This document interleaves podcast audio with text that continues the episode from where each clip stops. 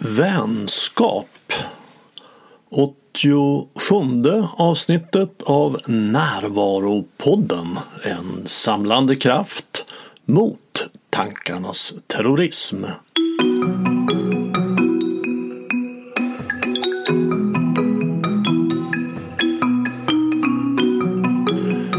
Det här är Bengt Renander.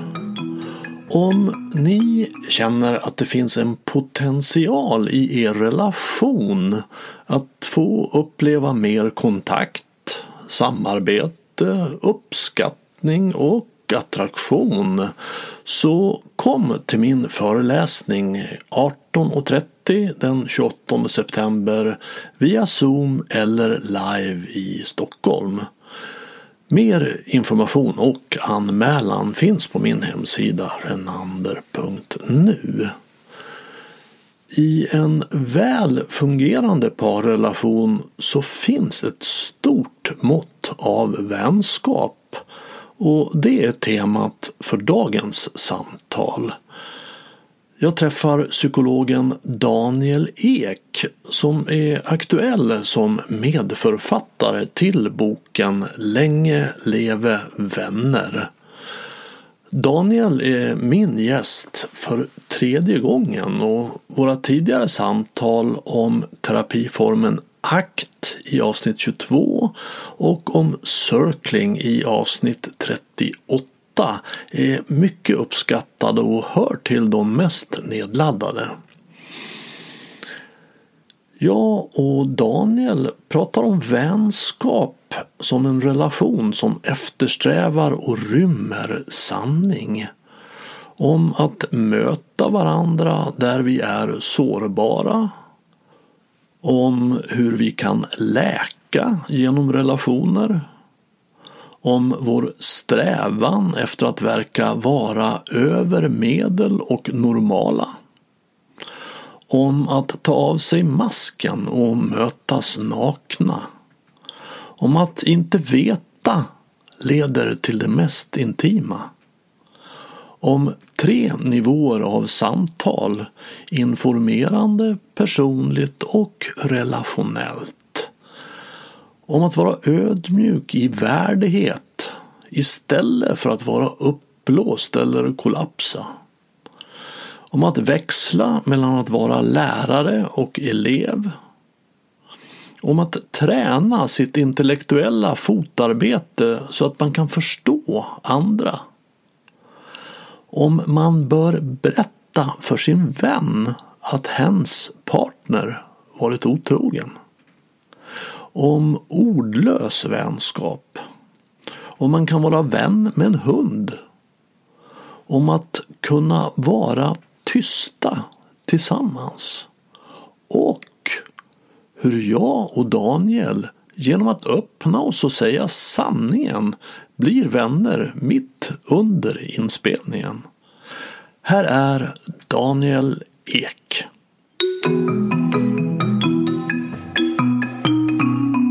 Jag har alltid varit intresserad av att förstå mig själv och andra. Förstå kombinationen mellan kroppen och psyket. Och eh, kan man säga att jag har vidareutbildat mig mycket utöver psykologistudier.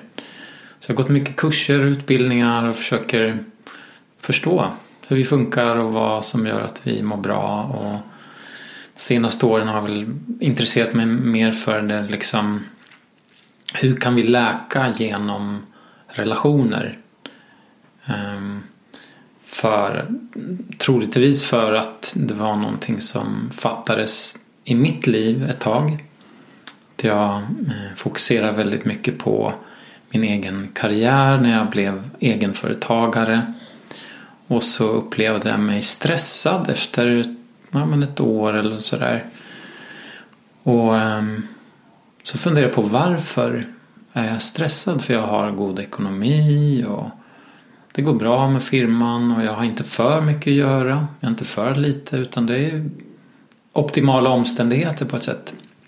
Men så märkte jag att jag har glömt att på ett sätt prioritera mina vänner och, och vänskap.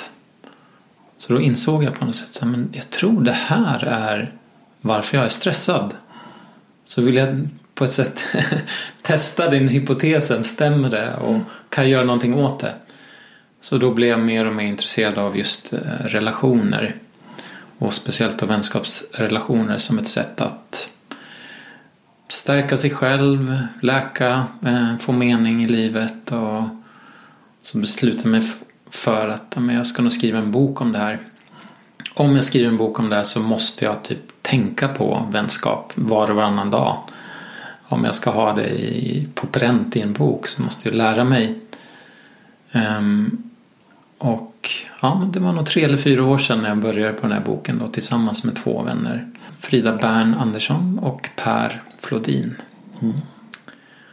Per är um, hjärnforskare och epidemiolog.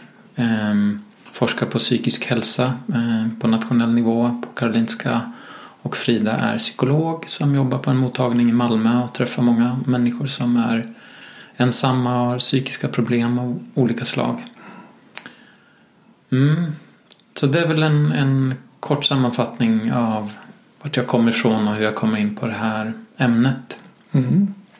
Ska vi kanske börja med att se om vi kan definiera vad vänskap är. Det är ju en form av relation. Det finns ju många mm. olika typer av kärlek. Man kan vara kärlekspartner som kärleksrelation. Man kan ha en arbetsrelation. Man kan vara bekanta. Ja. Så kan man vara vänner. Vad, som, vad, vad, vad, vad tänker du? Vad har du för definition av vänskap? Ja, jag tycker den är svår. På samma sätt som så här, hur ska man definiera kärlek? Det finns så många olika sätt att definiera det. Mm. På samma sätt tänker jag att det finns många typer av vänskap. Att de kan se så otroligt olika ut. Så att man kan ha någon som man kanske träffar mest och gör roliga saker tillsammans med. Ehm, och inte träffas så ofta kanske. Är det en vän eller inte? Hur vet jag? Vart går gränsen liksom? Mm. Och sen kan man ha andra som som eh, man har väldigt starka emotionella djupa samtal med. Är det en vän? Är det, är det liksom ett kriterium för att vara vän eller inte? Och, så jag tänker att det, det är svårt att definiera. Mm. För att det finns så många olika nyanser och det kan se ut på många olika sätt. En kärleksrelation är ju ofta säga, men det är du och jag och vi ska leva liksom tillsammans förhoppningsvis eh, för evigt tills vi dör. Det har liksom varit normen. Mm. Sen håller ju den på att brytas upp eller förändras men, men just vänskap det finns inte någon jättetydlig norm utan den kan vara på olika sätt. Men jag skulle ändå säga då att i och med att vi har skrivit den boken så har vi också försökt att förstå så här, hur kan vi definiera det här. Och vi har hittat en definition som vi tycker är liksom funktionell. Den, den beskriver liksom hur, eh, hur vänskap kan skapas och några förutsättningar för att vänskap ska skapas. Men det är inte en definition av vad det är. Men liksom, det här är det som behöver finnas för att vi ska känna att det är vänskap. Och det vi liknar det vid är ett pärlband av kontakt. Så mm. man tänker sig ett pärlband, ett halsband med pärlor. Så de här pärlorna är möten där vi känner kontakt. Där vi klickar med någon, där vi känner kanske en emotionell närhet med någon. Där vi känner oss accepterade eller validerade. Där det finns någon form av ja, men närvaro. Ehm, jag känner mig närvarande, den andra är närvarande på något sätt och vi möts. Det klickar på något sätt.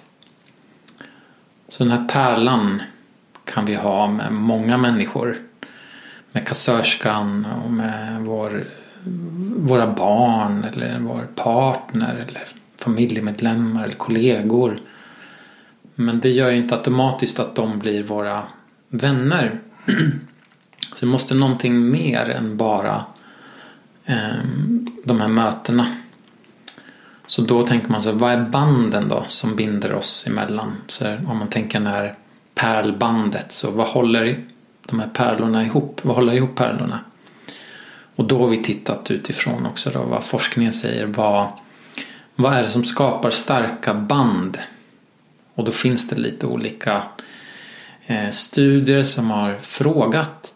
Um, det finns en jättestor studie som har frågat 40 000 människor. Vad utgör eh, vänskapsbanden tycker du? Vad, vad är det som gör att du känner dig nära någon eller som gör att du fortsätter att träffa någon eller kallar den en vän eller en god vän.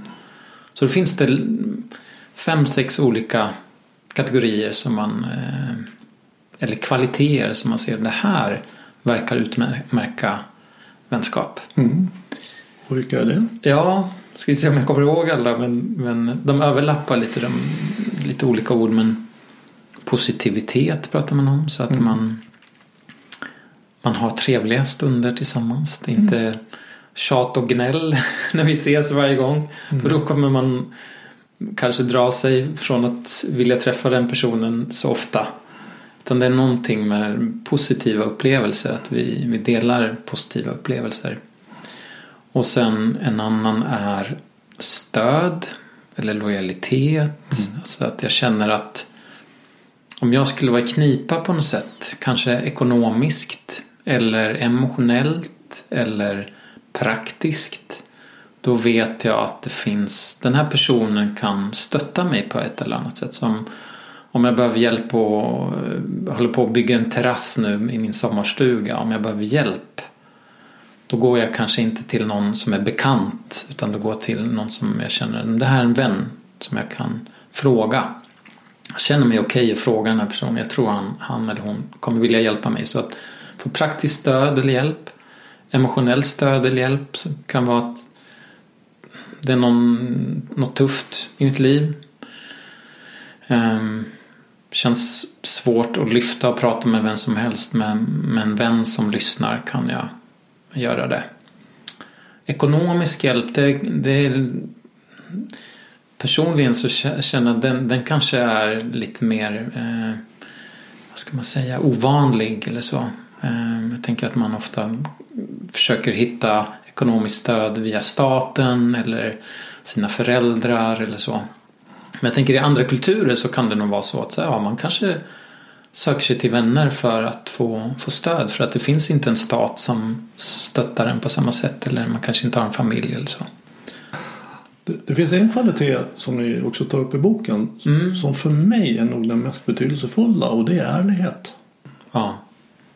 Så vad, vad tänker du när, när... Ja, för mig, jag har ju också funderat en del på vänskap i, när jag läste den här boken och även tidigare. Och, och, och, om jag skulle definiera vänskap så skulle det vara som en relation som eftersträvar och rymmer sanning. Just det. Det är det utmärkande för vänskap. Att jag, det är en person jag kan vara sann med. Mm kan säga sanningen och den personen kan säga sanningen till mig och vi är kvar. Just det. Trots det. Precis, så det kan vara en sanning som kan vara lite jobbig då. Alltså sanningen är ju nästan alltid jobbig. Mm. Både sanningen om mig och mm. om dig. Alltså mm. det finns, vi, vi, när vi tittar lite närmare så är det ju, vi döljer ju väldigt mycket av sanningen. Ja. Om oss själva och sanningen så, och om dig, vad jag tycker. Och, mm. För vi är vana att göra det. Vi lever ju i ett sådant samhälle. Mm. Men, men till dig då som är min vän kan ja. jag berätta sanningen Precis. om mig. Ja. Min skröplighet och, och, och, mina fel och tillkortakommanden. Och perversioner och vad det nu är för någonting mm. som jag går och skäms för och håller för mig själv. Och har jag ingen vän så finns det ingen jag kan prata med om det. Nej. Men har jag en eller några vänner så kan jag berätta sanningen om ja, mig. Ja. Och jag är också intresserad av sanningen om dig. Så att jag kan härbärgera den även om du tycker att jag är eh, ful eller otrevlig i vissa situationer eller vad nu är för någonting. Så okej, okay, tack. Mm. Jag är glad att du, för, för vi, vi hyllar sanningen i den här relationen. Ja, jag håller verkligen med. Eh, både stöttat av vetenskapen men också min egen erfarenhet att, att det verkar som att den, den här liksom emotionella öppenheten och tilliten och att, att om jag är emotionellt öppen och blir bemött av dig eller min vän på ett bra sätt då, då är det någonting som smälter i hjärtat. Att då känner jag en form av trygghet. Att wow, den här personen dömer inte mig för att på, på samma sätt som jag kanske dömer mig själv. Då. Så jag har Mhm. massa jobbiga tankar om mig själv och tänker att det här får jag inte avslöja för någon. Men jag visar ett litet korn för dig och du bemöter mig på ett bra sätt. Då är det som att säga wow. Han eller hon övergav inte mig. Mm. Jag tänker det är någonting som är på ett sätt sällsynt då, att, att vi blir, blir manade att bara visa våra eh, fina sidor eller liksom våra succéer eller liksom vår success, våra, våra framsteg. Mm. Och att det är otroligt skönt när vi kan visa våra motgångar och någon kan möta dem och inte stöta bort oss. Och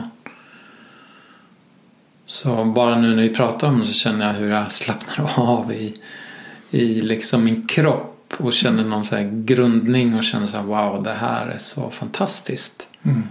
Att en annan människa kan möta mig när jag är som mest sårbar eller ser de här skrymslena som jag kanske inte visar ens för mig själv. Jag knappt vågar öppna liksom och lysa på de här platserna som är jobbiga.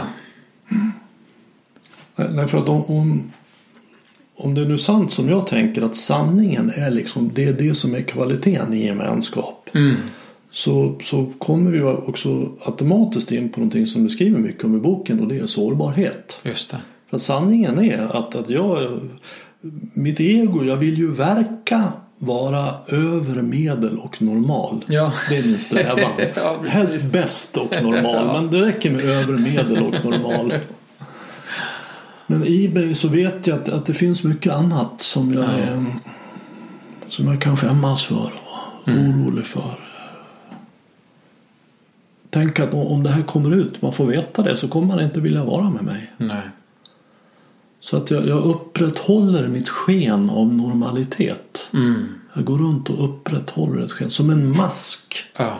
Och där är ju ordet personlighet kommer ju av från grekiskans persona. Ja. Så betyder mask. Just det.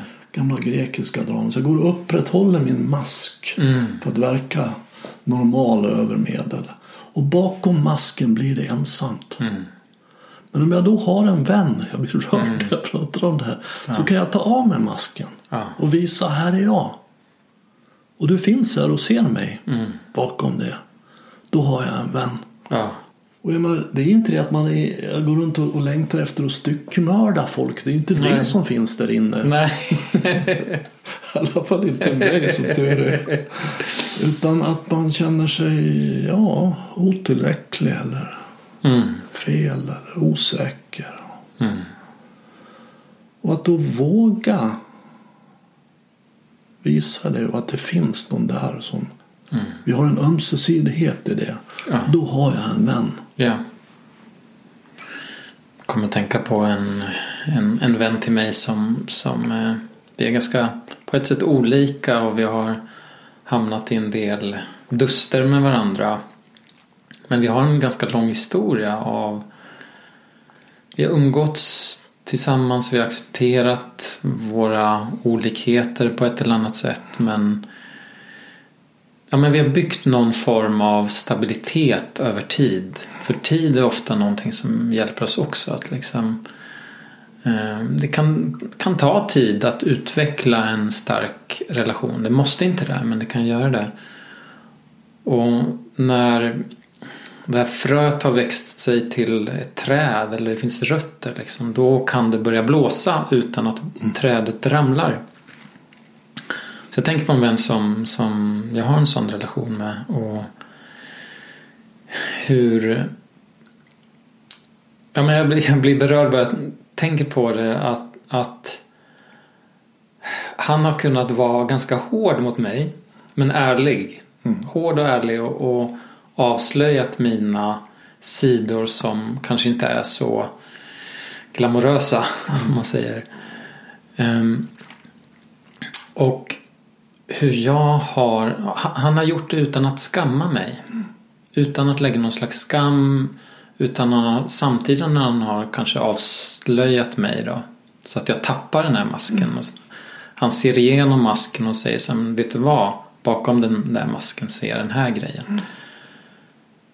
Och det kan ju vara väldigt eh, jobbigt om, om det kommer från ett, mm, ett space där den andra ser ner på en då, som mm. du säger. Eller plattar till en på något sätt. Men han har gjort det från ett... Han har själv varit sårbar och visat sina sidor. Och han har haft som en, ett sånt sätt att prata om sig själv som ja, men på ett sårbart sätt visa sina svagheter och um, han har bett mig om hjälp och jag har fått stötta honom i vissa saker. Och, så jag har fått någon känsla av att säga, men han, han är modig. Mm. Han kan vara sårbar och visa sig. Så då har jag fått någon tillit till honom. När han vid några tillfällen då har sagt saker så har det känts till en början som att han har ryckt bort mattan under mm. fötterna. Så här, nu är jag avslöjad. Mm. Men sen har jag haft förmågan att stanna kvar och på något sätt inte förklara mig eller komma med någon undanflykt utan så här stanna med så här, jaha det här kanske är sant. Finns det någonting i det han säger som är lite sant? Mm. Och behålla ögonkontakt och så mm. se att nej, men han, han ser inte ner på mig. Utan hans ögon är varma och liksom kan till och med se en tår i hans ögon när han säger det här. Alltså, men det kommer från medkänsla. Och de stunderna när jag har blivit bemött när masken är av och, eller när jag har blivit avslöjad på något sätt. Det är verkligen minnen som sitter i ryggraden. Mm. Det är som att om jag tänker tillbaka till de mest betydelsefulla ögonblicken i mitt liv så är det oftast relationer och sen kommer de här minnena när så här, oh, han såg mig i mitt mm.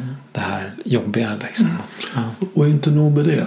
Han var ärlig om det. Ja. För vi kan se det men vi säger det inte. Just det. Mm. Och sen är det ju alltså det är en oerhört komplex relation, en vänskapsrelation. Mm. För det är också väldigt viktigt för det, att ha en vän som kommer och river av en masken. Mm. Ah, måttligt lockande. Ja. Men då, det har ju att göra med egentligen bara hur man uttrycker sig. Ja. Att om jag kommer ihåg att när jag pratar om dig så pratar jag egentligen om mig. Ja. Så att jag upplever mm. det här. Just det. Eh, jag, jag, tänker på en, en konflikt eller en situation som, som är relativt vanlig.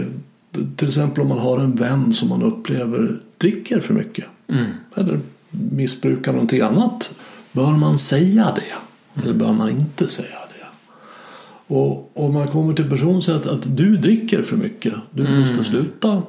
Då kommer man utifrån en energi. Ja. Men om man säger att jag upplever mm. att du dricker för mycket. Jag är mm. orolig för dig. Ja så kommer man i en annan energi. Precis. För att sanningen är då vet jag, för när jag pratar om mig då står jag på fast mark. Ja. För att jag upplever det, det vet jag.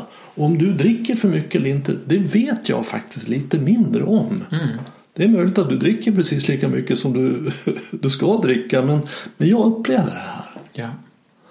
Så att, att ärlighet behöver inte alls vara hård. Just det. Utan jag öppnar ju mig mm. istället för att jag är här för att öppna dig. Just det. det är bättre att du får öppna dig så öppnar jag mig. Precis. Ja, jag, jag håller, håller helt med. Mm. Men han ger ju en väldigt fin gåva för han tar ju en risk där. Ja. När han säger, jag vet inte vad han nu hittade för, såg för tillkortakommanden hos dig. Men, men, att, att du ska ta illa vid dig och, och säga upp bekantskapen. Mm, för er relation rymde inte så mycket sanning. Nej. Men nu gjorde den det. Den var ja. stor. Ja. Den rymde sanning och då är det vänskap. Ja. Så man kan ju titta på de relationer man har. Kanske inte minst på sin kärleksrelation. Hur mycket sanning rymmer den här relationen? Ja. Hur mycket kan vi berätta om varandra? Mm. Och hur mycket håller jag hemligt om mig? Precis. Jag tycker vi har den här i boken, den här modiga frågan. Mhm. Så där man just, om man är, känner att man är tillräckligt modig men också att man har tillräcklig grund att stå på i relationen. Så kan man ju faktiskt ställa den, här frågan. Så här, vad, vad står emellan oss? Eller vad är det, om jag frågar min vän, vad, vad tycker du är någonting som gör att vi inte kommer närmare? Finns det någonting som hindrar oss? Eller Mm. att visa att man är intresserad. Vad, vad, vad finns det för hinder mellan vår sanning då? Mhm. eh, och det... Nej, men jag, jag, jag tror, precis som du säger, med, att vara mod, modig och ta en risk. Det finns alltid i relationer som man vill fördjupa. De kan fortsätta på st- status quo om vi inte är modiga. Då kan vi, ja, vi kan ha en relation och vi din mask möter min mask på något sätt och vi har någon slags artighetskultur. Men de, de tillfällena sätter sig inte riktigt. Man, man minns dem som att vi hade trevligt där när vi sågs men det är kanske inte något djupare som sätter sig. Medan de stunder där sanningen finns med och man blir sedd på ett sätt som inte skammar då. Det, det är otroligt kraftfullt. Det, jag- jag är så otroligt tacksam när, när någon gör det och när jag har kapaciteten att inte börja försvara mig eller liksom skjuta ifrån mig utan när jag vågar se sanningen som den bjuder in mig till att titta på. Mm, och- det underlättar ju om du är modig och, och känner dig trygg. Mm. Så är det, ju- det är lättare att ha vänskap med människor som känner sig trygga. Ja, För rädsla drar ju verkligen bort oss ja, ifrån kontakt ifrån andra. Vi isolerar oss i rädsla. ja. Ett citat ur, ur boken som jag fäste mig vid var, var ni skriver om, om att det finns inom zenbuddhismen ett uttryck som säger att inte veta är det mest intima. Mm. Det där slog an en ton hos mig som var väldigt eh, fin. Att jag, jag vet inte riktigt vem jag är, jag vet inte riktigt vem du är utan får se hur det mötet utvecklas. Och då tänker jag på det här avsnittet vi gjorde om circling. För det, det är ju att sätta sig ner och inte veta. Och det blir så intimt direkt. ja. Och ju mer jag vet om mig som jag ska berätta för dig och du vet om dig och ska berätta om dig desto mindre intimt blir det. För då är jag där med min mask. Mm. Jag bara kommer upp en dating situation för mig bara som en, i det här ögonblicket och vi har två personer som sätter sig ner och båda är där och ska berätta vem de är. För de vet vem de är. Så blir det ett väldigt ointimt möte. Ja. Men om vi är två personer som kan sätta oss ner och ta reda på vad är det som händer här nu i det här mötet så blir vi så nära. Ja, exakt. Det jag tänker vi... I boken pratar vi om tre nivåer av samtal. Mm. Det är ett verktyg som har hjälpt mig och jag tror kan hjälpa många att få fatt lite i det här med den här kvaliteten som vi pratar om som lätt kan komma i circling då. Men att, att se att när vi pratar med människor, när vi har konversationer så kan vi befinna oss på lite olika nivåer. Och en nivå skulle man kunna beskriva dem som den här informationsnivån. Vi pratar om väder och vind och saker som händer där ute eller om teorier. Och det är ju på ett sätt att inte avslöja så jättemycket om sig själv utan det är mer ja, men resonemang och begrepp och sådär. Och sen kom, kan man komma till en lite djupare nivå som kallas för den personliga nivån. Och där pratar vi lite mer om mina värderingar, mina åsikter, vad jag tycker och tänker om saker, om saker jag brinner för eller längtar efter eller sånt som är personligt. Vi, uppehåller oss ofta i de här nivåerna. Mm. Men sen så finns det den här, ska man kunna kalla för interpersonella nivån. Eh, eller relationsnivån. Och det är att sätta ord på vad händer mellan oss? Eller hur är vår relation? Kanske ställa frågor om hur upplever du mig nu när jag säger det här? Eller nu kanske jag var lite framfusig här. Hur blir det för dig? Mm. Så att det blir mer inriktat på det som händer nu i stunden. Mm. Hur jag påverkar dig. Eller hur du påverkar mig. Mm. Och den, den, den kvaliteten den, den är lite läskig. Det är lite att ge sig ut på hal is och inte veta som du säger. Jag vet inte. Jag kanske aldrig frågat vad, vad Bengt tycker om mig eller tänker om mig eller han upplever mig. Ska jag våga fråga det? Mm. Eller det som händer just nu. Så att det, det är ju. Vi kan navigera dit om vi vill. Om vi blir uppmärksamma på att vi har ett val. Och det är ju där intimiteten finns. Mm. Och, och, och, vänskapen. För att ja. jag, jag, kan vara ärlig med det som finns här nu. Ja.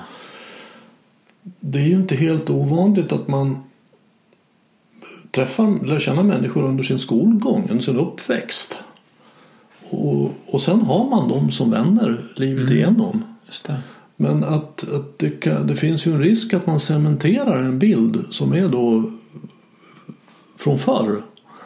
Att man rör sig egentligen bara på informationsnivån. Just det. Och möjligen på den personliga också. Men där man egentligen aldrig pratar om vad händer här mellan oss nu. Precis. 30 år senare efter ja. gymnasiet.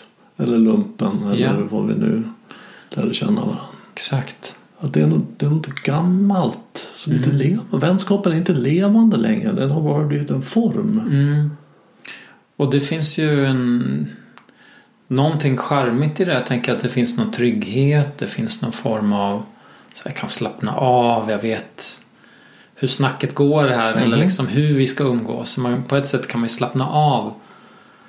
Men jag skulle också säga att det kan sakna den här lite edgen eller liksom den här kvaliteten av närhet som, det, som man skulle kunna utveckla eller upptäcka. Och ofta tänker jag att, att det handlar om att byta kontext på något sätt eller förändra kontexten lite. Om vi tweakar kontexten då kan jag få se nya sidor av den här personen som jag känt i 30 år. Så ett exempel på att tweaka kontexten och att förändra den kan ju vara att om vi alltid ses och fikar eller gör samma sak. Att men nu testar vi att gå på en poledance-kurs liksom. Eller vi går på en meditationsretreat tillsammans. Eller vi åker till Sälen och spenderar tid. Har vi aldrig gjort. Eller att vi upplever något nytt. Mm. Mm. Vi skakar om kontexten lite. Och då helt plötsligt får jag se den andra ur ett nytt perspektiv och eh, nya sidor av den. Så jag mm. tänker det här med att teambuilding där man åker ut och gör äventyrliga saker. Att det är också ett sätt att tweaka kontexten så att man får se sina kollegor utanför arbetsplatsen och se mm. att, ja, men det, Så jag tänker att det finns några nycklar där som vi pratar om i boken också. att Det är inte så långt till det intima mötet som ibland tror. Utan det handlar mycket om mod men också att, att men ändra, ändra på någonting, någon ingrediens där som gör att ni får se varandra på ett nytt sätt. Och det kan ju vara en intressant uppgift att, att i, i ett möte med en person bara göra sig medveten om är vi på informationsnivå, är vi på personlig nivå eller är vi på relationsnivå heter den tredje. Mm, var är vi nu någonstans? Och, och det är väl också så att, att det är ju inte alltid man ska vara på relationsnivå. Ibland Nej. behöver vi vara på informations eller personlig nivå. Exakt. Men att vi också mm. Kan vara på relationsnivå. Vi kan också öppna oss och vara ärliga om mm. vad som mm. händer i oss. Ja. Och, och vara sårbara. Mm. Det där fanns ett annat citat som, som, som det är från Brené Brown som ju har sysslat mycket med sårbarhet. Och hon beskriver sårbarhet som en ovisshet, ett risktagande och en känslomässig nakenhet. Mm. Och det där är ju så dubbelt för oss. Alltså att vi, det är så härligt att få vara nakna tillsammans. Och det är så läskigt. Mm. Ja. Ni citerar också Karin Boye där. Jag skrev ner det här. att Fint eh, välformulerat. Hon skriver att du ska tacka dina gudar när de bryter bort ditt skal. Verklighet och kärna blir ditt enda val. Just det. Och skal det är ju maskpersonlighet. Just det. Att ibland ställs vi att livet bryter bort det. Mm. Vi hamnar i situationer som gör det finns ju ett uttryck som säger att, att i nöden provas vännen. Mm. Alltså, Precis. vad händer när jag inte längre är den här jag brukar vara? Mm. Ja. Nu får jag en impuls att, att testa en grej med dig här. att gå till relationella nivån. Ja, Så jag, det. jag känner, känner som att det, att det är lite läskigt nu då. Mm. Så funderar på vad ska, vad ska jag fråga eller vad ska eh, Men jag ska se om jag hittar något som Ja men jag, har tänkt lite på vägen hit så, så tänkte jag så här men jag har en väldigt god känsla när jag tänker på dig och när vi har setts några gånger. Och jag känner mig lite blyg liksom så här. Att så här, åh, gud vad härligt att komma ut till Bengt och hälsa på i hans landställe och spela den här podden idag. Någon känsla av att jag skulle vilja lära känna dig mer som person och inte bara det här professionella poddandet. Även om det också är väldigt intimt på ett sätt. Alltså det- fanns någon, ja, men någon önskan att eh, ja, jag skulle vilja komma ut hit igen eller eh, jag skulle vilja känna dig bättre.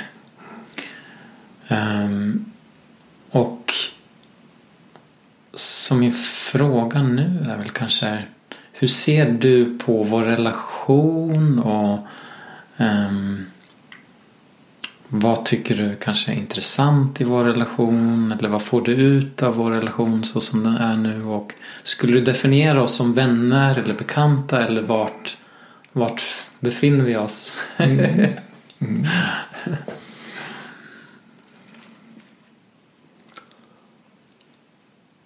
Ja. Eh, jag, jag känner att, att du berör mig på ett, på ett djupare plan än de, de flesta människor jag möter. Och att, att det, vi har, jag tycker det är spännande att prata med dig. Fint att vara med dig. Och eh, det finns ju också, jag kan se någon, någon del i mig som är blyg. Och som är väldigt försiktig, inte bara med dig men överhuvudtaget med att ta nästa steg. Mm. Jag kommer ihåg att jag bjöd in, frågade om du hade lust att äta lunch med mig någon gång efter att vi hade så vi bokade in en tid för lunch och, och sen eh, avbokade du av någon anledning. Jag kommer inte ihåg men du hade någon anledning till Just det. det. Och, och då tänkte jag att du återkommer nog. Ja, och, och bokar en lunch med mig. Och eh, smärtkroppen i mig säger ju att du hade säger så här att du hade svårt att säga nej till när jag bokade lunch. Att du bokade den då och sen så när den närmade sig så bokade du av för att du egentligen inte ville. just det. Och att du inte sen återkom var ett bevis på att du inte ville. Just det. Så att, att vi tar inte nästa steg Mm. in i vänskap utan vi håller det på det här. Ah. Och, och då är det nog den här delen i mig som är rädd som säger att ja, då, då får det bli så. Mm. Att det är någonting som stänger. Mm. Inte med upp, det, det går att låsa upp men det är någonting som stänger. Okej, då är det, det är en sån här Mm. relation. Just det. Ja, vad... Tack. Tack för att du är modig och berättar. Ja. Så får jag genast lust att berätta och se så här, vad var det i mig som, ja vad är det i mig som kanske då fantasier som jag hade. Eh, jag, eh, jag tror att i det sammanhanget, det, det var en, jag kunde inte då så jag var tvungen att avboka. Men sen så kom det nog från min, från min fantasivärld så kom det då precis eller motsatt liksom det här att ja, men Bengten är bara liksom trevlig och liksom så här gör han med alla eller att det var som att jag inte tog din inbjudan på allvar eller liksom att så här men jag ska inte besvära dig. Jag tänker du har så mycket kontakter eller relationer eller jobb eller vad det kan vara så jag ska inte besvära på något sätt. Och också ja, men blyghet. Att säga okej okay, men att det är du som har tagit initiativet att du är äldre på något sätt. Jag ser upp till dig på olika sätt och mer erfaren och att kanske lite rädd att om jag skulle ta initiativet att det inte skulle då eh, falla in eller någonting. Så också någon ja, men, känslig, känslighet och, och blyghet och rädsla. Och, um, och det märker jag med, med flera personer i, i, som jag har vänner som som är lite blyg inför för att de, jag tycker de är så spännande och så det finns någonting, någon kvalitet där men som jag, som, ja, men, jag vågar inte riktigt helt ja. Mm. Så det låter ju som att när vi tittar inåt du och jag så, så hittar vi någonting som är ganska likartat. Ja. Så det som hände i mig en sorts blygsel, en rädsla att inte liksom förhäva sig och tro att du skulle vilja. Ja. Det, det hände i mig och, och det hände i dig. Mm. Och vilket gjorde då att jag drog, eh, inte undan, men, men alltså, jag, jag liksom stängde dörren till vänskaps... Mm. Att vi, vi kommer inte umgås Mm. på så sätt utan vi umgås mer professionellt och så. Ja. Det var inte så att jag började tycka illa om det eller var arg på det på något sätt. Men, men, men den, det steget. Och, och, och jag kan nog se när jag tittar på mig själv att så har jag nog gjort många, många gånger. Mm. Att jag har gett en invit Mm. som säkert ibland varit så försiktig att den inte ens har uppfattats av mottagaren. Jag, jag ser, ser framför mig en snigel som sticker ut sin tentakel, kommer åt någonting och sen drar tillbaks den. Ja. Det, det tror jag att jag har gjort många gånger. Ja.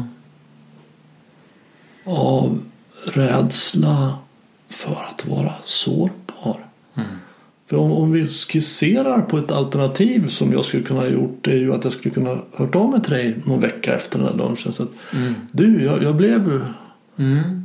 jag, hade jättegärna velat äta lunch med dig. Jag är Ja. ledsen för det. Och Ja. Nu sitter jag här och undrar om du inte vill. Eller? Ja. Wow. Det skulle jag kunna ha gjort. Men det gjorde jag inte. Nej. För att jag ville verka vara över medel och normal. Just det. ja, precis. Jag ville inte vara sårbar. Ja. Visa mig naken. Att jag behöver. Mm. Mm. Ja, jag blir rörd när, när du mm, pratar om det och vid den här tanken av om du hade gjort det då hade jag känt så här, wow jag betyder verkligen någonting. Ja, min fantasi att ja, men du är bara trevlig eller någonting så att den, den hade blivit så här, wow det där var bara en fantasi. Och vad modig du är. Wow den här personen vill jag verkligen lära känna närmare. Ja. Så hade det blivit. Och, och jag tror inte att du och jag är så unika i det här. Nej. Jag tror att det här är väldigt, väldigt, väldigt vanligt. Mm. Och vi har ju också en så stor ensamhet i Sverige. Mm. Och bland äldre, Ja. bland män, Ja, men också bland kvinnor. Mm. Alltså det finns ju en ensamhet i relationer. Ja. Jag jobbar ju med par och de pratar inte med varandra om sånt som är viktigt. De kan inte öppna sig. Nej. Så de bråkar istället. Använder våld. Ja. Istället för att sätta sig ner och Ja. berätta hur man känner. Precis. Egentligen. Ja. Vilket skapar intimitet. Vilket sen, nästa steg är ju kärlek. Ja. Att vara närvarande tillsammans Mm. i sanning. Mm. Det är väldigt starkt kopplat till kärlek. Mm. Upplever vi det. Men istället så håller vi på så här som du och jag. Mm. Snigeln. ja. ja, men jag, jag, jag känner mig ödmjuk inför ja, att vara människa. Att, att vi är känsliga. Och att det här att modet mm, tryter ibland men ibland så finns det där. Och att det finns mycket att vinna av att vara modig. Men också såklart man kan ju stänga av den här sårbarheten och, och gå all in liksom och stänga av varningstrianglarna eller man ska säga och Mm. låtsas att man inte är sårbar och köra på. Och då kan man ju också bli sårad för att man, man är inte känslig för omgivningen utan man, man tar för stora steg. Och ni beskriver ju en skala där i fyra, Mm. fyra steg. Ja, precis. Där man i ena änden är, jag tror ni kallar det för uppblåst. Ja, men precis. Alltså man Att, bara kör på. ja, Och i andra änden så, så kallar det för kollaps. ja, exakt. Man bara ger upp. Och i- inte i något av de lägena är man egentligen kommunikativ eller kommunicerbar. Nej. Men sen finns det två mittemellanlägen där. Mm. Som, Ödmjukhet och, och ehm, värdighet. Ja, just det, ödmjukhet och värdighet. Mm. Och, och där kan jag vara i relationen. Jag kan stå upp för mig själv men på ett sätt som ändå är Mm. i kontakt. Mm. Jag kan också vara ifrågasätta mig själv. Mm. Men på ett sätt där jag inte utplånar mig. Ja, men precis. Och, och i den sfären så ligger det goda samtalet. Ja. Mötet, kontakten. ja. Så vi kallar det också för lärare och elev. Så Okej. att jag, i alla samtal så kan jag vara en lärare. Jag har någonting att lära ut. Jag har någon form av visdom. Min unika livshistoria liksom har ingen annan. Mhm. Så jag har en unik kunskap på ett sätt om hur det är att vara människa. Men alla andra har också det. Mhm. Så jag har någonting som jag kan lära mig. Så jag kan vara elev Mhm. i varje samtal och lära mig någonting av någon annan. Så att liksom pendla där i, i mer eller mindre alla möten kan man göra. Att man, man ser att man har en egen röst men man ser också att man är en elev och kan lära sig av andra. Mm. Jag känner för min egen del i, i det här skiftet från att identifiera sig mer med ego till att identifiera sig mer med självet, alltså den som är närvarande. Mm. Så, så ingår också i det att, att, att gå från att vara läraren till att vara eleven. För att när jag är i egot då vet jag ju precis hur allting ska vara och så rätt och fel och så där borde de inte göra och hur kan man ha såna här kläder och den där maten är helt och att de inte borde. Man vet hur allting ska vara. Jag är universums centrum. Och, och det är ju också faktiskt upplevelsen inifrån att, att jag är universums centrum. För vart jag än kommer så är jag i centrum. Jag har varit i Japan och på Sydpolen. Jag var i centrum där också. Och den andra är att, att jag ser världen som den är. Ja, Och de andra idioterna fattar inte. just. Alltså hur kan man rösta på det där partiet? Hur kan man hålla... Alltså det är ju helt... det är läraren. Mm. Men sen när vi kommer till, till, till den som är närvarande så är det det de hänvisar till i, i zen-buddhismen. Att inte veta. Ja, precis. Så jag är eleven. Ja. Okej, Ja. vad kan jag lära mig av det här? Ja. Om mig själv och om andra. Det här konceptet har varit hjälpsamt för mig. Jag har varit mycket i den här lärarpersonen och lite besserwisser eller eh, och under den här bokskriveriet så ja, men i samarbete med Per och Frida så har jag blivit ifrågasatt eller behövt släppa mina darlings och um, det har varit en ödmjukande process att se att jag har inte alltid rätt. och jag, jag kan lära mig av eh, både mina medförfattare men också människor omkring mig. Och mina föräldrar som jag var och hälsade på nu. Att liksom, det, det, Det är lite smått revolutionerande för mig att se att jag kan vara elev. För alla människor. Även människor som jag kanske då har fördomar mot eller tänker och tycker att de här inte är samma som jag eller vi har helt olika åsikter. Men det finns alltid någon någonting jag kan lära mig av alla människor om det så bara att liksom lära mig att jag har mycket fördomar om de här nu när jag är med mm. de här personerna. Men den här medvetenheten, att träna medvetenheten om vad säger mina tankar om andra? Mm. Och att, ja, men som du säger, inte tro på dem. Jag kan ha fel eller jag, jag vet inte allting. Mm. Jag tänker på romaren Terentius som sa att jag är människa. Inget mänskligt är mig främmande. Mm. Och med det menar han att allting som en annan människa gör, tänker, tycker sig skulle jag också kunna göra. Just det. Om jag vore i den situationen hade den personligheten uppväxten miljön. Ah. Så att, att, att, att, när man kommer till positionen att jag kan inte förstå hur man kan. Ah. Och, och tro att man då säger någonting om det fenomen man inte kan förstå. Ja. Det är ju helt vansinnigt. Ja. Att det enda jag berättar då det är någonting om min egen intellektuella rörlighet. Ja. Att jag ligger nedgrävd här i en grop mm. och endast det jag ser mm. det kan jag förstå. Mm. Men att, att kunna ta sig upp ur den och ha ett intellektuellt fotarbete så jag kan röra mig runt och se aha, mm. nu förstår jag. Precis. Och det är ju alltid, alltid, alltid väldigt värdefullt att förstå. Mm. Det innebär ju inte att man förlåter eller ens tycker att det är bra. Men jag kan förstå hur det gick till på 30-talet i Tyskland när mm. nazisterna tog makten. Ja, precis. Jag kan förstå det. Ja. Jag kan förstå hur det såg ut i huvudet och känslolivet på någon som stod lägervakt ja.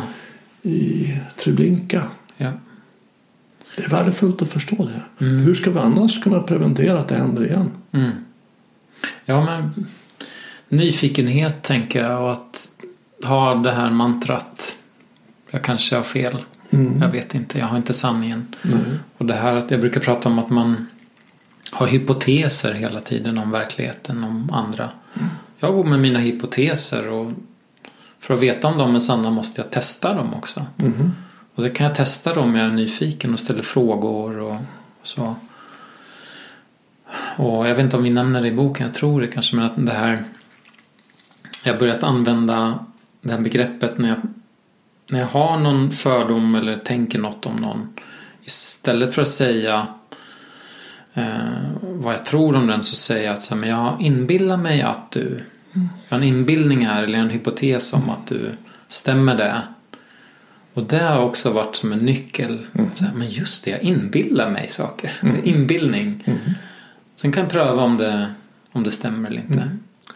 Och det hade ju vi kunnat använda i samband med den här lunchen. Ja, men ja, precis. Att jag ja, inbillar mig här det här. Ja. Jaha, inbillar du dig det? Ja. För jag sitter här och inbillar mig det här. Ja. Jaha, okej. Okay. ja. ja. Och det hänger ju ihop med att vi har så jädra svårt att skilja på tankar och verklighet. Mm. Vi tänker något och så bara vi tror på det. Ja. Visst. Det prat, återkommer jag till boken igen men, men eh, mm, den här, det finns en terapiform som vi har inspirerats av, metakognitiv terapi. Mm.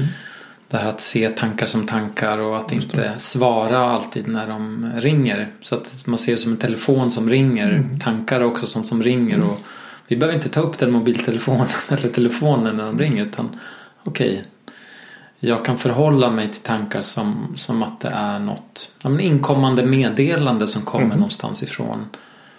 De kommer ju visserligen från mitt inre men de är också såklart påverkade av det yttre. Och, och att bara den nyckeln att inte tro på allting jag tänker om mina vänner då eller mm. det, det, ja, men det, det är smått revolutionerande. Mm. Det, det är häftigt när man kommer på det. Så här, när man får sniff på det här. Att så här, ah, tankar är inte sanna. Mm. Jag har massa hypoteser. Och så testar jag dem så ser jag att så här, men det där stämde inte. Det där gått och tänkt av min kompis som jag haft i tio år nu. Men jag har förhållit mig som att det var en sanning och då blir det på ett sätt en självuppfyllande profetia för att hur jag beter mig mot den påverkar hur, vad som kommer ur den. Mm. Så om inte jag har tillit till den här personen eller om jag tror att den inte kan hantera emotionella samtal eller vad det nu kan vara. Så drar jag mig för att säga det. Och då får jag aldrig uppleva att den personen faktiskt kunde ta det. Så att jag, jag, jag testar aldrig hypoteserna utan jag lever i mitt huvud. Och, och det är också det här med konflikter tänker jag som vi pratar om att vi gör lätt andra till skurkar i vårt huvud. Att så här, istället för att säga vad jag tycker och tänker och känner och mina hypoteser om att jag blir sårad av den här personen. Men istället för att säga det, hur jag uppfattar det. Istället för att uttrycka min hypotes så drar jag tillbaka mig till kammaren och har en, skapar en idé om så, ja, men den här personen han eller hon kan inte kommunicera på ett bra sätt. Han eller hon är omogen eller barnslig eller vad det nu kan vara. Och sen börjar man dra sig undan och sen, sen någonstans så tappar man kontakten och glider isär. Men att, att våga våga ha fel, våga testa hypoteserna. Det... Och, och det är att vara ärlig. Mm. Igen. Ja. Och vi har, rädslor har ju en enorm tendens att, att vi realiserar våra rädslor. Ja. Så om jag är rädd för att du inte vill äta lunch med eller inte tycker om mig. Mm. Så drar jag mig undan och är rädd för att du inte vill ha kontakt. Och, ja, då, då iscensätter jag det. Mm. Men jag är rädd för att människor blir bjuden på middag ska tycka att jag är konstig. Mm. Så verkligen då måste jag vara normal. Mm. Och så, går jag på middagen så försöker jag vara normal. att det var en konstig kille det där. Precis. Så att vi, vi iscensätter våra rädslor och rädslorna är ju nästan alltid tankegenererade. Mm. Alltså över 99 procent av våra rädslor kommer ju av våra egna tankar. Mm. Vi lever ju i en väldigt ofarlig värld. Ja. Här i Sverige i Ja. alla fall. Det är inte alls, rädslan står inte alls i proportion till faran. Nej. Det är inte alls så farligt att ringa upp dig och, och, och säga att du, hur är det här med lunch? Vill, Ja. vill du äta det eller inte? Ja men precis. Och det, det ser man ju i studier också det här med att ja, men till exempel att vi är rädda för att prata med främlingar, att störa eller att de ska tycka det är jobbigt. Och vi ska tycka att vi, vi tycker att det är jobbigt också. Men man har gjort experiment där man har beordrat eller liksom i experimentet ingår att så, men under den här tågresan så ska du prata med x antal människor som du inte känner. Mhm. Och sen så intervjuar man dem och gör skattningar. Både de som tog initiativet att prata och de som de pratade med. Och då ser man att både introverta och extroverta tyckte att det var en positiv upplevelse. Men också det här med ärlighet eller öppenhet. Jag skulle säga att i många fall är det sån onödiga rädslor. Vi kanske har minnen av att vi blivit utskrattade eller att inte blivit mötta av våra föräldrar eller vänner när vi växte upp. Sen blir de minnena så starka att eh, rädslorna sätter ett hinder men ofta onödigt hinder att de är överdrivna. Så att när vi väl testar att vara lite öppna, vara lite sårbara. Min erfarenhet i alla fall att folk tycker det är skönt. Någon som äntligen är ärlig eller uttrycker sig på ett ofiltrerat sätt eller utan den här masken. Som jag sänker garden då, åh, då kan den andra också göra det. Mm. Och det här också med rent fysiologiskt att uttrycka känslor i ansiktet har man sett att människor som verkligen uttrycker sig i ansiktet de har bättre relationer. De får mer stöd av sina vänner. Mhm. Och de känner, deras vänner känner mer tillit till dem.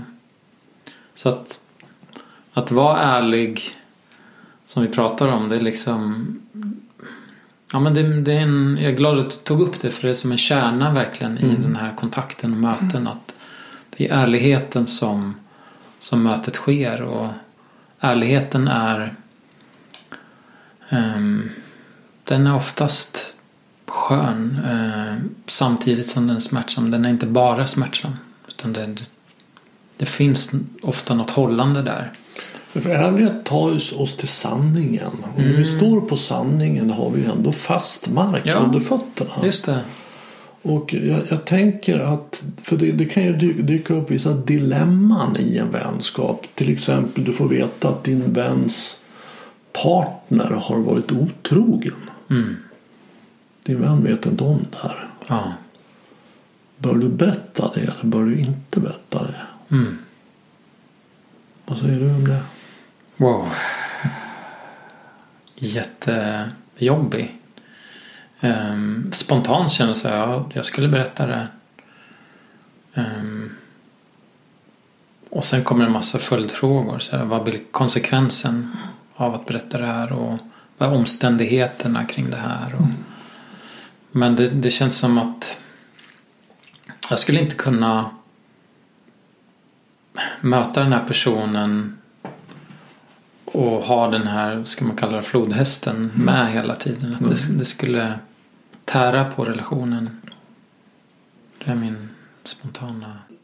Om man vill vara sanningsenlig. Mm. För en person som vill vara sann den bör åtminstone upp, uppfylla kriteriet att allt den säger är sant. Mm. Allt som kommer, det, det, det, Ja. det är nödvändigt för vara sanningsenlig. Ja. Men det är ju inte nödvändigt att säga allt som är sant. Nej. Vi kan fortfarande vara sanningsenliga. Jag, jag behöver inte berätta vad jag tycker om dina tår eller vad, hur Nej, men- du det, det behöver jag. Jag behöver inte berätta. Nej. Tvärtom, det, det finns saker som är bra att inte berätta. Ja. Men så finns det ett skikt emellan där. Det finns saker som jag bör berätta för att vara sann. Mm. Och det är där samvetet kommer in. Det är Ja. det vi har samvetet till för att avgöra ska det här berättas eller inte. Ja. Och har jag då en vänskapsrelation, att vi är vänner. Så menar jag att det ligger definitivt i det, det område som jag måste berätta, vara ärlig med. Om Ja. vi ska vara vänner. Och jag tror att, att om du skulle då få veta i efterhand. Det uppdagas att din kvinna varit otrogen och jag har vetat om det Ja. i två år. Du skulle inte tycka att jag har varit en vän. Nej. Verkligen inte. Så det är någonting med ärligheten där och vänskapen som är otroligt intimt. Mm. Sitter samman. Mm.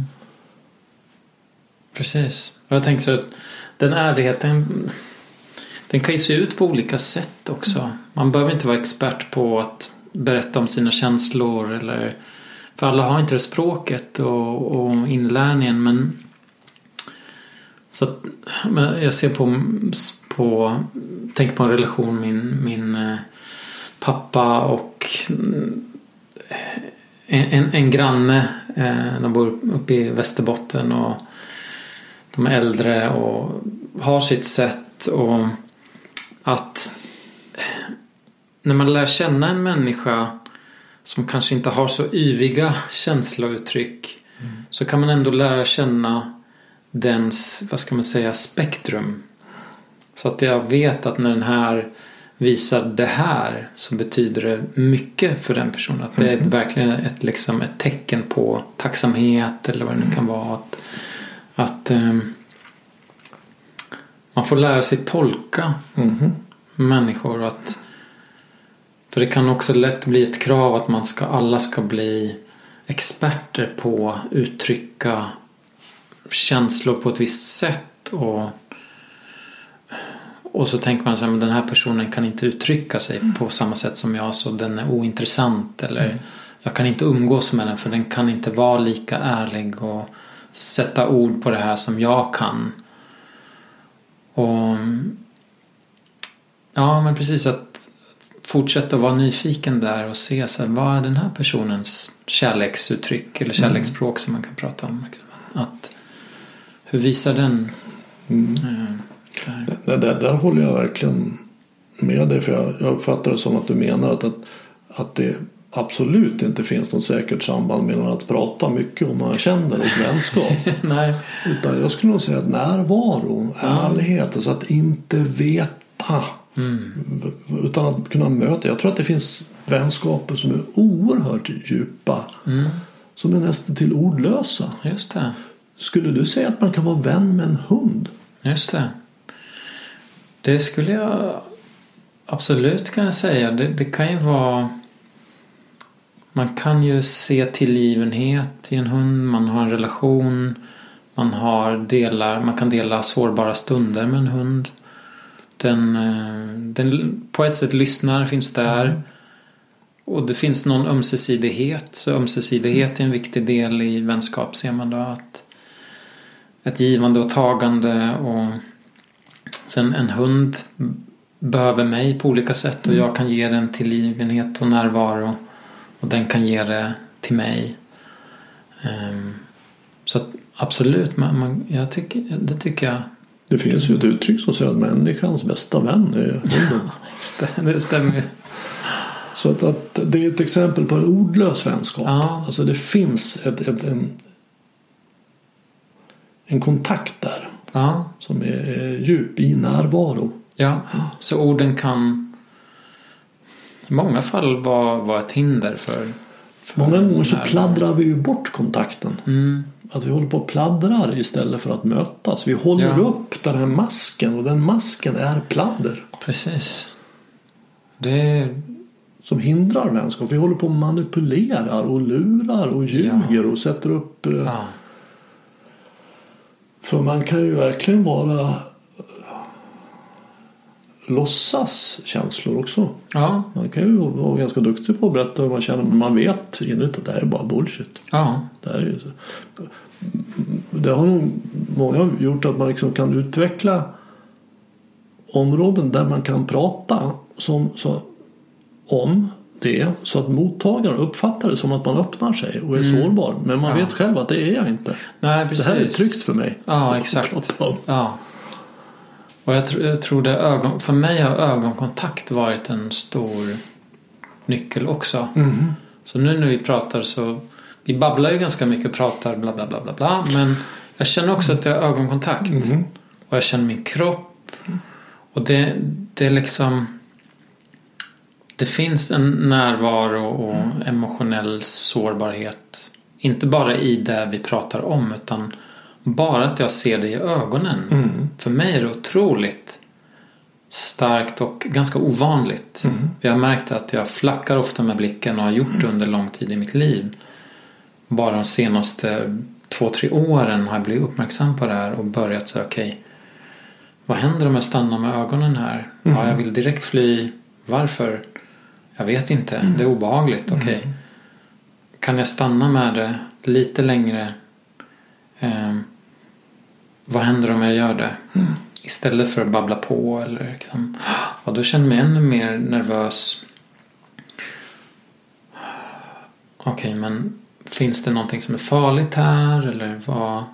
Hur känns den andra personen? Är det här bara en liksom invant mönster? Finns det något farligt här egentligen? Nej, inte riktigt. Okej. Kan jag vara lite längre och lite längre. Och sen nu har det blivit eller nu, nu när jag tittar i ögonen så är det väldigt skönt. Jag känner, känner en kontakt. Och ja, nej, men jag tycker det är fascinerande. Ögonen har varit en, en nyckel för Mm. mig. Verkligen. Jag tänkte också på det tidigare när du pratade om kroppsspråk Mm. som del i kommunikation. Och hur otroligt vansinnigt det är att hantera vänskaps och kärleksrelationer via sms. ja. Alltså, jag- jag har, det händer ofta att det kommer klienter till mig med, med, med mobil. Får jag läsa? Och så har de en lång sms-konversation om djupa känslor och, och rädslor. Ja. Och liksom, jag tror att ni tar upp det i boken också. ja. S- Säg lite om det. Ja Varför- men, jo, men, ja, men man har sett i olika... Man har försökt liksom sam, titta på hur mycket kommunicerar vi genom kroppen och hur mycket genom orden. Det finns olika procentsatser. En del säger att det är runt 60-70 procent som kommuniceras genom kroppsspråket och tonen. Alltså hur vi säger någonting. Ögonen och ansiktet. Och vi har otroligt mycket små muskler i, kring ögonen och i ansiktet. Och att det är jättelätt att missförstå eh, saker när det bara kommer i text utan ansikte till ansikte kontakt. Telefon blir lättare Mhm. för då hör man intonationen i rösten och liksom men då ja, men telefon med, med en bild Mhm. det blir ju ännu tydligare Mhm. men sen att mötas så här mitt emot varandra det, då kan man se ännu mer av personens vad den gör med fingrarna eller tårna eller liksom det det är mycket information som vi byter, byter med varandra som inte är verbal. Mm. Så använd aldrig sms Nej, till annat än att säga att jag kom, jag är 30 minuter sen. exakt. Det är, bra- det är sms bra. Ja. Ja, Men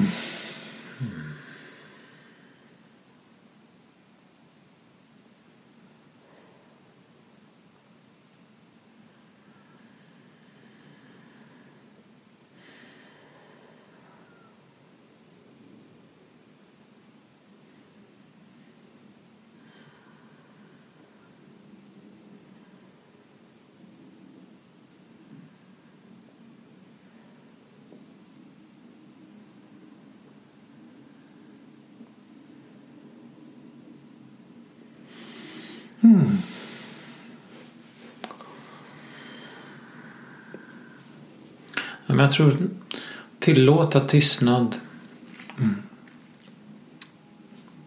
Det... Sakta ner pratar vi om också i boken. Tillåta tystnad, sakta ner. Då hinner vi uppleva saker mer tydligt. Vad det faktiskt som försiggår sig på insidan.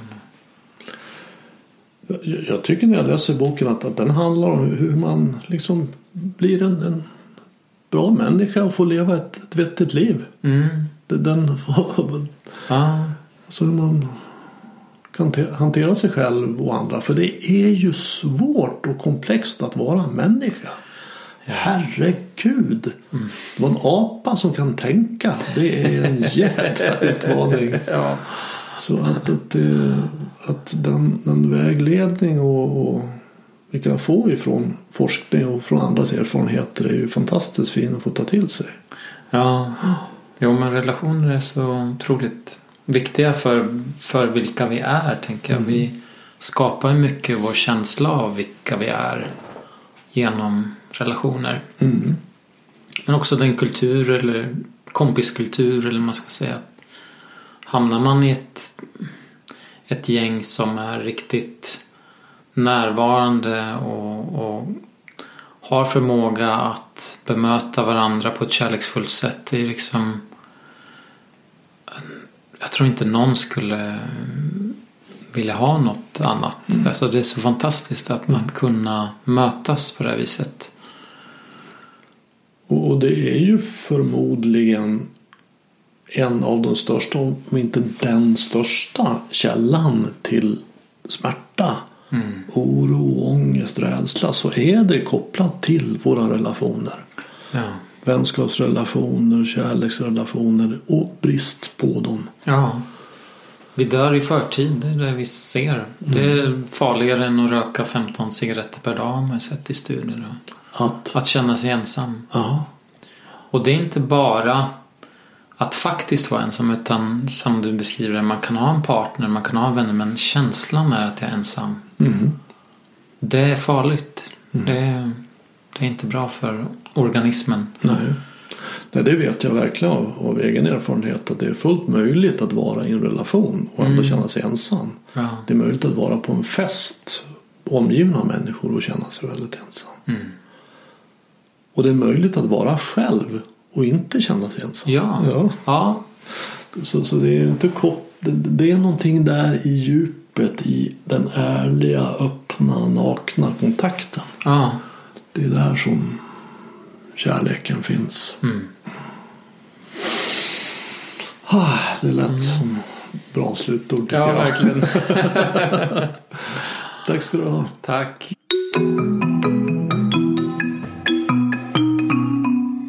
Om du vill veta mer om Daniel, hans arbete i vänskapslabbet, beställa hans bok eller komma i kontakt med honom så finns en länk till vänskapslabbets hemsida i anslutning till det här avsnittet på min hemsida renander.nu.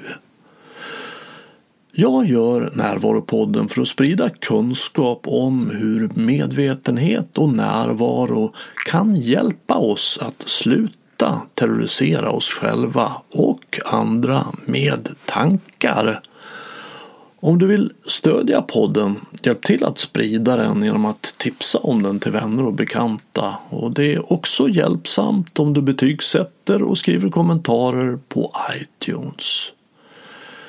Vill du veta hur du kan bli mer medveten och närvarande? Köp min senaste bok Stoppa tankarnas terrorism. Boken har fått många positiva omdömen som tydlig, klar, enkel och väldigt användbar. Enklast köper du boken via hemsidan renander.nu och jag signerar den gärna om du vill.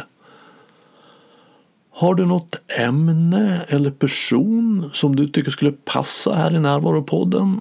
Tveka inte att kontakta mig. Enklast gör du det via kontaktformuläret på hemsidan renander.nu. Desto fler vi är som är vakna i verkligheten, ju mer kan vi förändra den på riktigt. På återhörande. Och du, var uppmärksam.